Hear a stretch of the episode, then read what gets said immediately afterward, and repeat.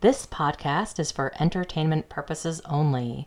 Views and opinions expressed in the podcast and social media are our own and do not represent that of our places of work.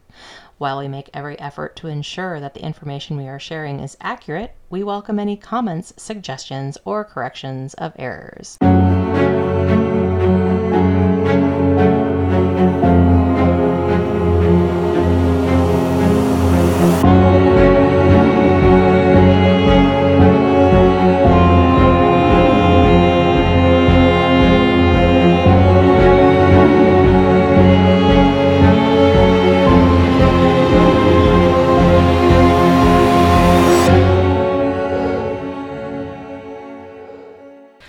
Welcome to Nothing Happens in a Small Town. So, if you cannot tell, uh, we are live. We have a live, not so studio audience. Yes. and uh, first, before we really get started, I wanted to say a special um, happy uh, birth happy birthday to Hannah.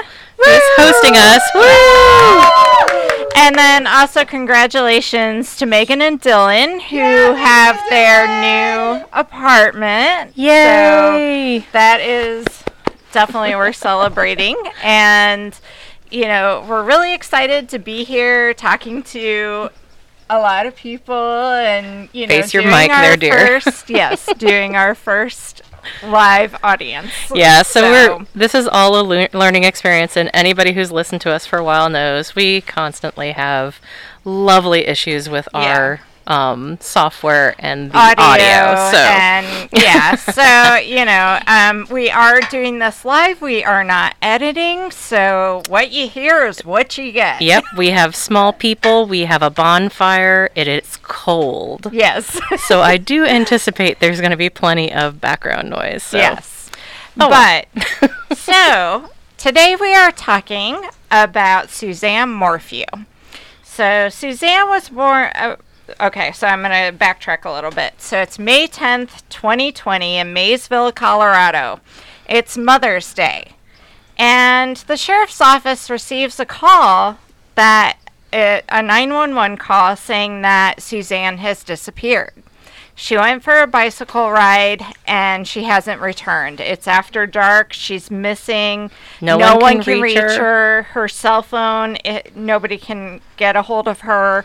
Uh, her husband Barry is at work, And he's in Denver, which is like a three-hour drive Yeah. away. and her daughters are on a camping trip in Idaho. So nobody's been home that day, She and nobody it. has seen her.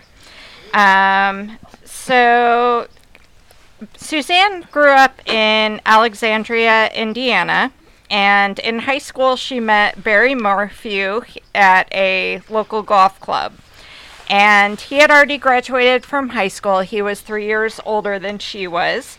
He was a star ba- baseball player in high school, and he even played for the Toronto Blue Jays. Well, he was drafted. Yes. Seeing as I work with a, a guy who was drafted the NFL, I don't think he Wow. actually made it past the practice leagues. Yeah, and he ended up having an injury that ended his career, so he couldn't, he didn't go any further with baseball. But it, Um, that is still a huge accomplishment, even to be drafted. Yes.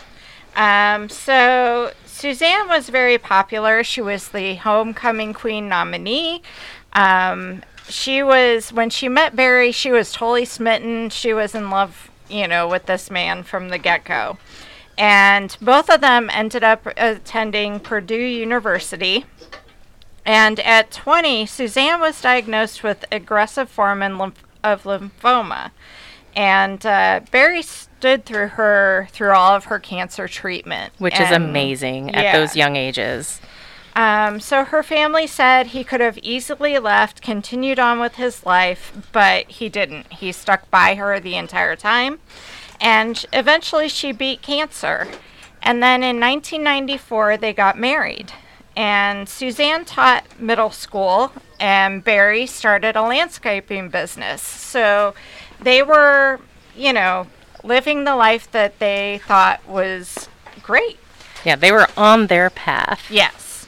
Suzanne desperately wanted to be a mother, and you know, of course, with cancer, you never know. That can be a struggle. Right, because after all of the chemo and other therapies, it is p- there is a potential that you will never conceive. Yeah. Um, so they were a very religious couple, um, and Suzanne did eventually get pregnant twice. So she got her dream. Macy and Mallory are her daughters, and she became a stay at home mother to take care of the girls. Um, Barry was successful in landscaping, even paying off their house. And Mallory, when she got to The oldest college daughter. age, Yep. Uh, decided to go to school in Colorado. So the family decided to follow her and keep the family together. Barry was a hunter and loved the outdoors, and he wanted to move west. This was kind of his dream as well. Um, So, here was their chance. I Yeah. mean, seriously. They moved to a small town called Salida, Colorado, and he started up his company there. Mm-hmm. So, like I always do, I'm the geography person. I'm like, okay. And also, is it a small town? We have discussions about the word city all the time. Yes. Here in the United States, we kind of sort of suck, y'all, for when it comes to what's a city, what a t- what's a town. The the small town we grew up in, Kewanee, Illinois, our listeners know, it's called a city. Twelve thousand people do not a city make. No. But anyhow, the city of Salida, Salida is the statutory city that is the county seat and the most populous mun- municipality of Chaffee County, Colorado.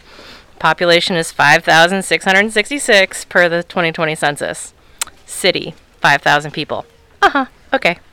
It also means exit in Spanish, which just kind of reminds me of my old military days and being in El Kharaj, Saudi Arabia. Arabia, Kharaja is to exit or get out, and I took that to mean El Kharaj was the middle of effing nowhere. so Maysville is an unincorporated community, and it's considered a census census designated place, so it isn't even called a town. It's located and governed by the Chaffee County, Colorado. It's uh, 135 people as of the 2010 census, and Salida is actually its post office and zip code. So that We can is- call that one a small yeah, town for sure. Definitely a small town. Definitively. So Salida and the adjoining areas, the, the town itself is about three square miles. Uh, on the Arkansas River, which runs through the town, it's a major source of water for local agriculture. The Sawatch Range runs north and south and is located roughly 10 miles west of Salida. Essentially, when looking at the geography, this place is just when you think of Colorado and you think of the mountains, this is it. there's the Mosquito Range paralleling the Sasquatch Range. To the east, there's the upper Arkansas Valley in the middle of all these beautiful mountains. And Salida is known as uh, known locally as the Arkansas Hills, and Methodist Mountain is the major feature. Like if you were to be like when I went used to go up to uh, Eielson in Alaska, you know, you'd see there's a particular mountain. That's the one you think of. This is it for Salida. Um, the US 50 runs through it. It's just what you would think of as supremely middle of nowhere, but a little bit of humanity with culture. They have a historic district. It was na- added to the National Register of Historic Places in 1984. It's the largest historic district in Colorado.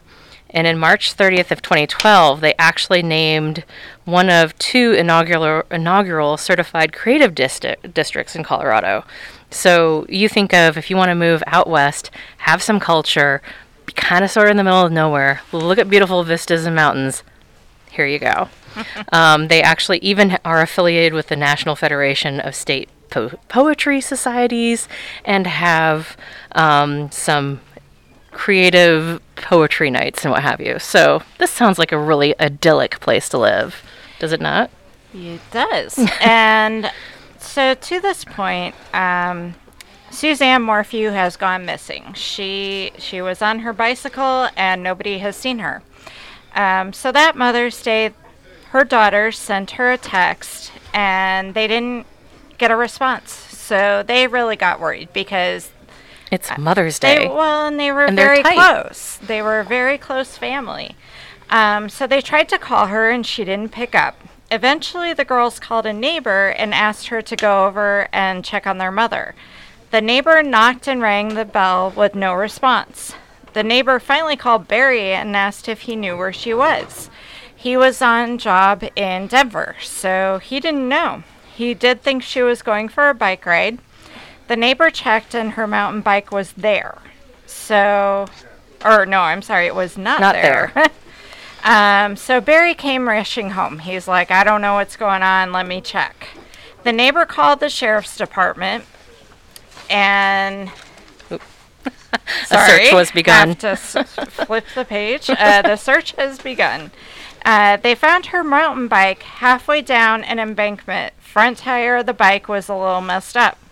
A young man standing outside the home in the driveway was approached by the police, and it turned out to be Macy's boyfriend, and she asked him to check on her mom.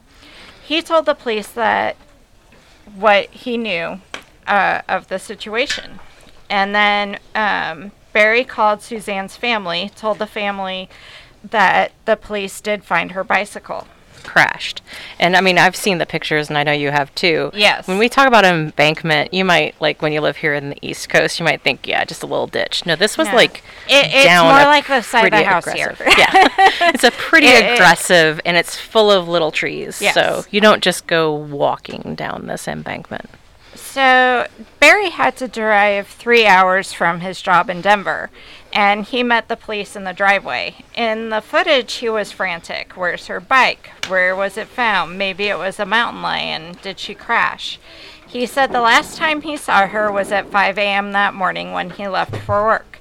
Barry let them go into, into the house and search around. Uh, dogs were brought in to sniff and search and they found her ID and wallet in her car in the garage. They can't find her cell phone, but her sunglasses and hydration water pack she would have taken on her bike ride We're was still, still, there. there. Yeah. And that's something that's very unlike her to leave that sitting in Well, their car. And I can't imagine. take it sh- with her. Yeah, she would have had her wallet on her too. If you're mountain biking in the mountains, in the middle of nowhere, and something Uh-huh. happens, you want to have your ID on you Exactly. and your phone.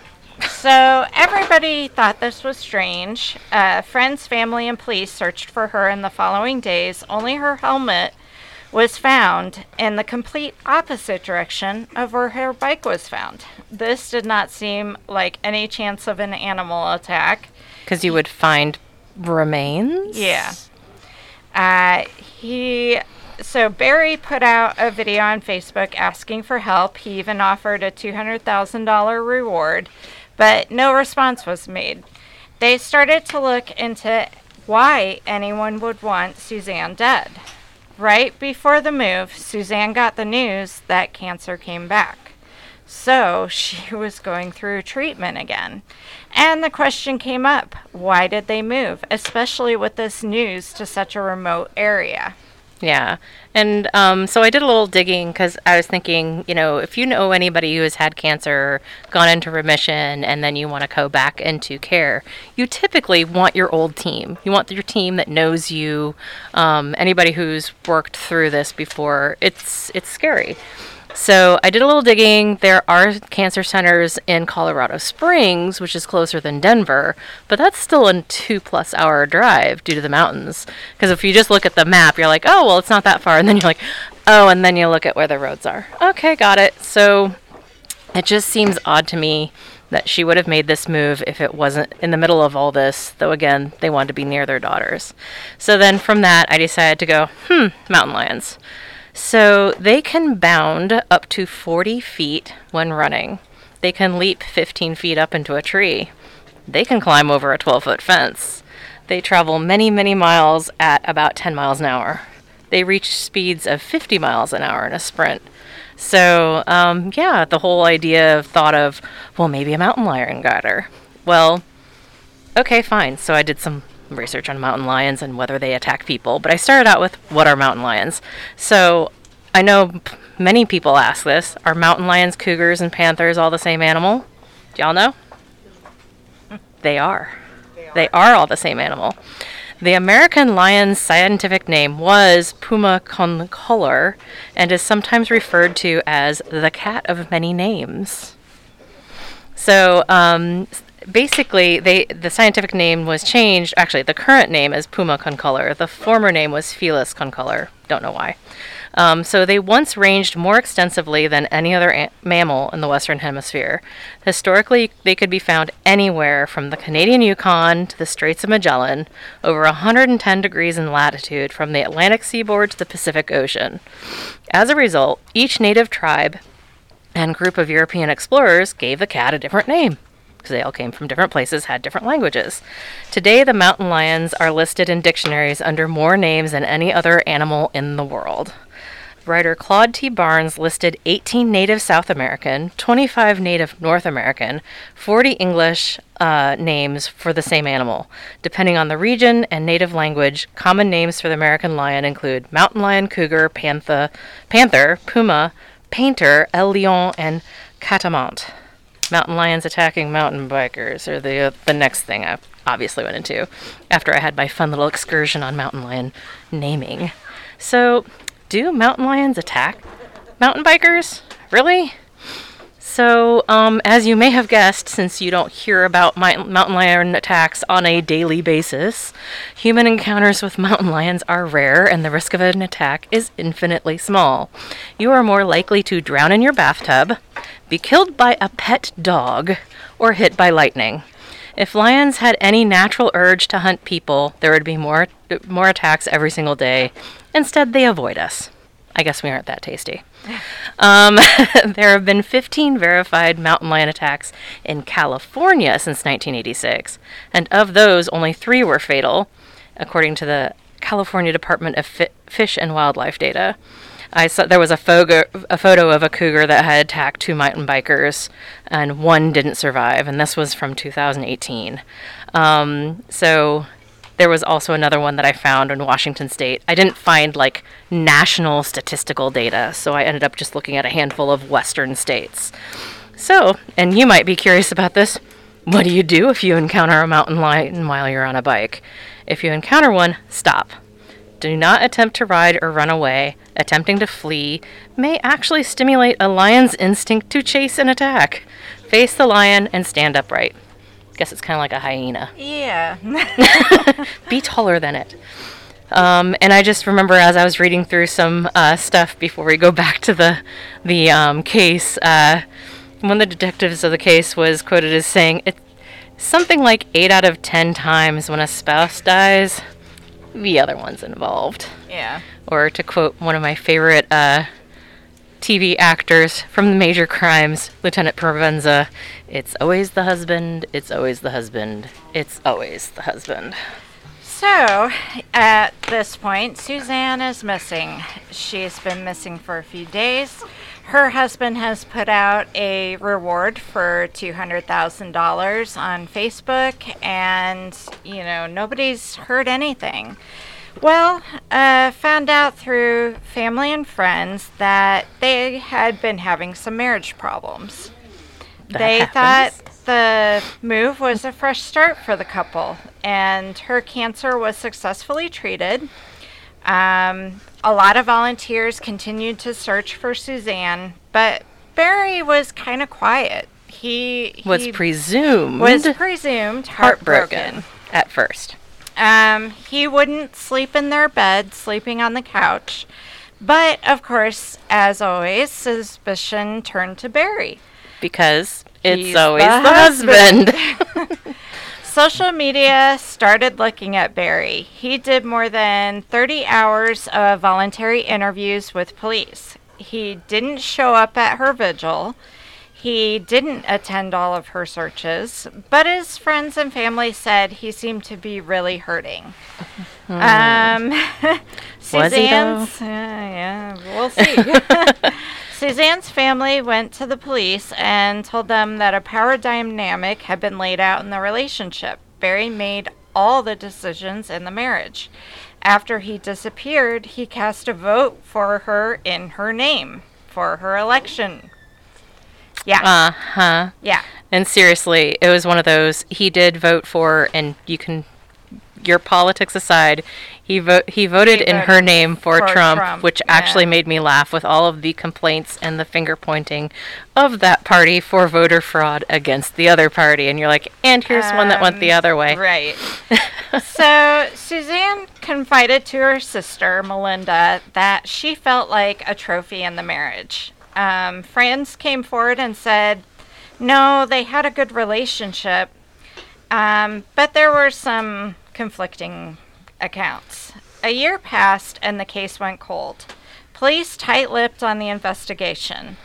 So, May 5th, 2021, a press conference held by police, they announced they arrested Barry for the murder of Suzanne.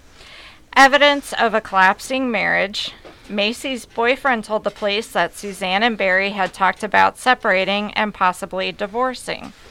Text messages from Suzanne to her best friend days before she disappeared. One specifically stated she would not feel safe alone with Barry. And remember, this weekend, the girls were away together, so she was alone, Alone. with Barry.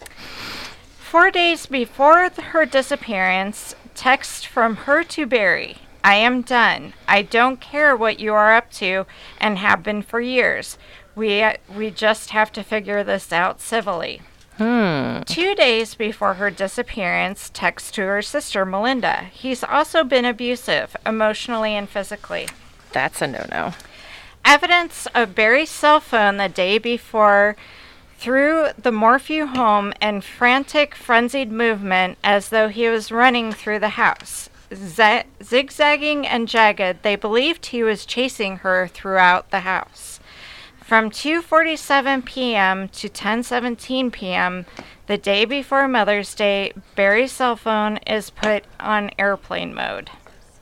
So that's kind of weird. Why would you do that in your own home? Yeah, why first all this running and scampering around the house, Yes. and then, ooh, let's turn this thing off. Mm-hmm. There Because was he realized his phone was on him. yeah. There was damage to the master bedroom door frame. The door appeared to be kicked in. Unspent bullet casing in the master bedroom. A tranquilizer dart in the house. well, the Dart gun. Gun. Yeah, sorry. Dart gun in the house. A tranquilizer cap found in the dryer with Suzanne's DNA on it. He claims he had it to illegally remove antlers from deer and sell them on the black market. They actually showed pictures in the garage. The with garage was just bunch of full of. Well, he also had his trophy Yes. deer heads, but he had lots, lots and lots of, antlers. antlers. Yeah. Um, police believe it was a shot in the house. Electronic evidence from Barry's truck around 9:30 p.m. His truck left the house, then was parked much closer to the house. He says he went to bed at 10 p.m.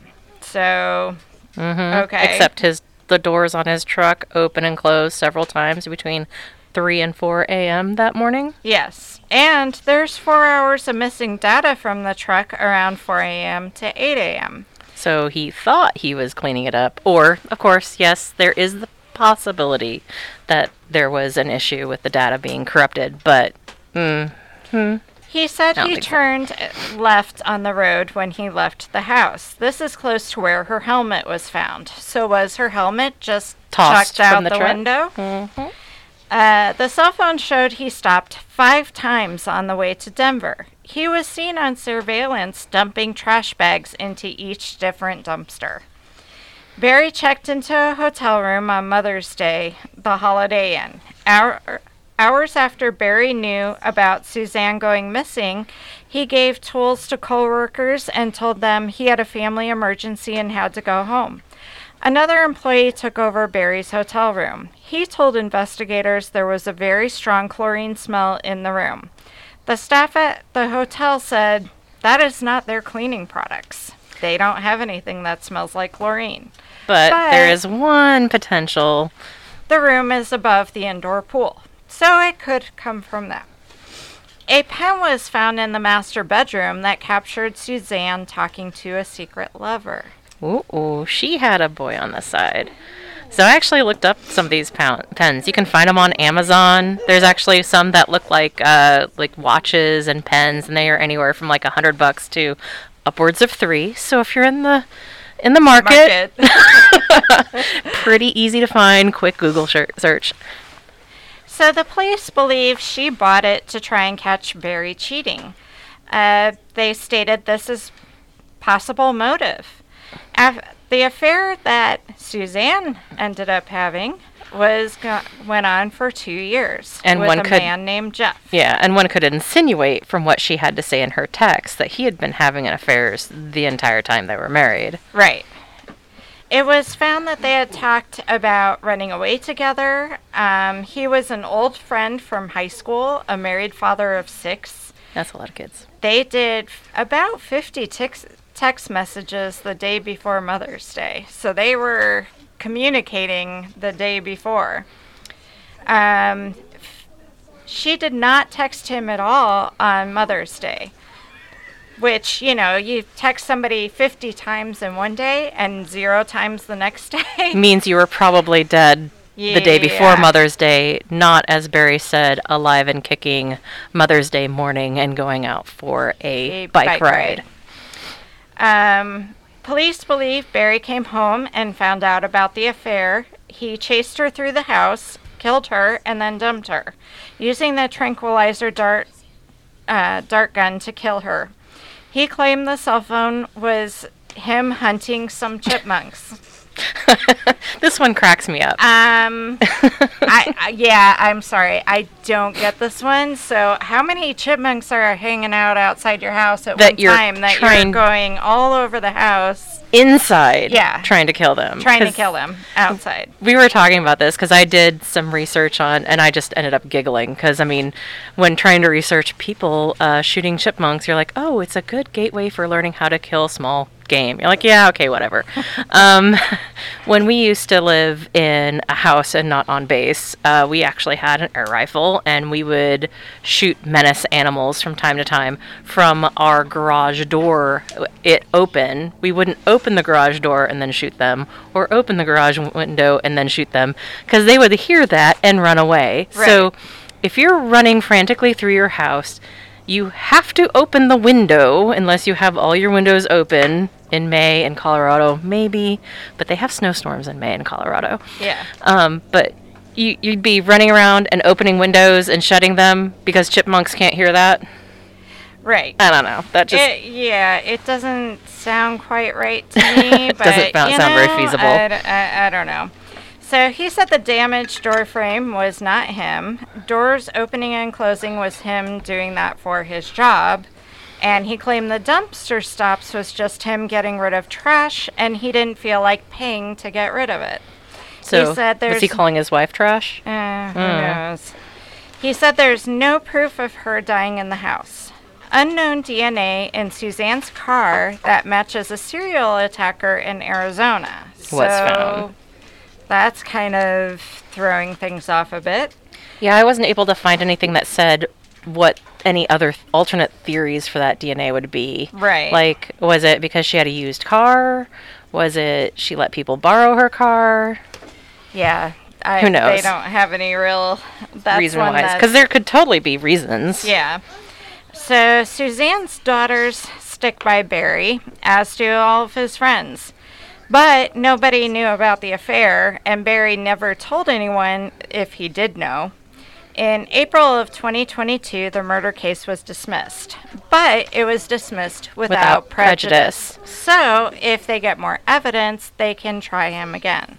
And as of April, one of the um, different uh, articles I found is they were pretty certain they were going to find her body after the Yes. thaw, but I haven't seen any updates that they, actually have. they have. not found her yet. Yeah. And nine of 12 witnesses were thrown out for the prosecution. So, can really only one prosecute if the states find more evidence? Um, Since then, Barry has sold the family home. for 1.625 million on A- March, March 3rd, of 3rd 2021. 2021. Um, her brother, Suzanne's brother, set up a $200,000 reward for the safe return of Suzanne. Barry bought a two acre piece of property after the disappearance. Then he sold it back to the person he brought it from about a year later for $15,000 less. That just This seems weird. Odd, especially when you look at the brother had area around that pro- property searched with cadaver dogs. So did he buy it so that they couldn't, Couldn't search it? it? I mean, it was just weird. Because you can search public land But easily, but private land, you need is- the yeah. approval of those who own it. So Barry got a conserva- Conservatorship. conservatorship of Suzanne's assets in Indiana and used the paperwork to get conservatorship in Colorado, which is how he was able to sell the house. Meanwhile, Barry pled guilty July 20, 22. 22 to the forgery for turning in Suzanne's ballot in the 2020 election. The offense earned him a one year deferred sentence. Several times on camera, there's footage of Barry and his daughters. And don't ask me why, but this bothers me. Well, they're holding hands, and yeah. it's just on that realm of, you know, when you see some things, they just give you the ick. Yeah, and that's Both that's of us kinda the same feeling. to me. It's like I, I I get them supporting him and and all that, but the whole the holding hands every time they leave a building and holding hands on every single interview, it's a little weird. And they're beautiful, beautiful young ladies. They are. And I mean, are. she was beautiful too, his wife.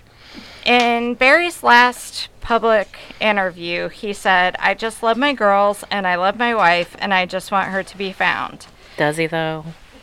Sorry, that's, me. to be determined. yeah. So this, unlike a lot of our um, episodes, we don't typically ca- talk about active cases or truly relatively new active cases because you know concerns about you know libel and all that other fun stuff. But this is all we just went through what we could find in public record, interviews, and as always, we love to talk about the victim themselves because people know a lot about like Jeffrey Dahmer. But do they know about his victims that well? Maybe now that they've watched the uh, Netflix series on it. Right. But um, yeah, we definitely are more about making sure we highlight a little bit something about the victim. Yes. So Suzanne Moorman was born May 2nd, 1971. She was born to Jean Moorman and Adrian Be- Burnett. She went to Alexandria Monroe High School. Uh, she got a Bachelor of Arts from Purdue University. She married ba- Barry on April 5th, 1994. Uh, they got married when he was 26 and she was 23. And I was still at basic training. oh, sorry. after their first bout with cancer, um, that started, she started the Suzanne Morphew Hope Foundation. And it addresses the needs of children in various global locations by showing the love of Jesus Christ in tangible ways to address recognized needs. Yeah, and I did some. I know we both looked a little bit to try to see what we could find on her foundation. Um, I happen to be president of a nonprofit, and I I didn't see it currently rated because you can get ratings about um, as much information as you give the different nonprofit groups, how much you um, have shown your purpose and goals and what you're doing. And she doesn't. It doesn't currently have a rating. And one of the tax forms I found was pretty light on funding. So I wonder with um, maybe her moving and the and her death that no one's managing it right now, which I find to be sad. And I'm hopeful that it actually is being managed, and I just didn't look in the right places. Yeah, um, I 'Cause that sounds like a yeah, I lovely thing. Find a lot, but It shows that she cares and she, wants to give back. Yeah. Yeah. And, you know, we don't know what happens behind anybody's closed doors. You know, I do hope that she is someday found. Yeah, And it's a really rugged area there, and as as you may have garnered from my little geography les- lesson, that area is very unpopulated. There is a lot of rugged terrain to try to look through to see if they can find her. And seriously, the mountain lion attack with her ma- her bike just kind of crashed into the woods one way, which kind of looks like somebody just went yeah. off the road, Yeah. and her helmet Her looking helmet like it was just chucked like out of a. yeah, it just didn't seem like. Yeah. It, it seemed like it was purposely thrown out a window. So But So that's uh, that's basically it, y'all. Um, Yeah. Our first live and freezing. Um, I might be just a little bit cold right now. yes, Should have worn my boots. That I was. I, I put them next to the door, going. Do I wear the furry boots? I'm like, well, I don't want to get boiling and ha- and then lose my boots because I've gone around walking in my socks. yeah. I'm weird though. Well, I, I I definitely enjoyed being here in the scenery. Oh, yes. and The food was wonderful. Oh my gosh, yes. The company as well. Yes, And they've been so uh, trying so hard to be quiet. I know. I love it. Everybody's like trying to tiptoe and, and bringing in we chairs. appreciate it.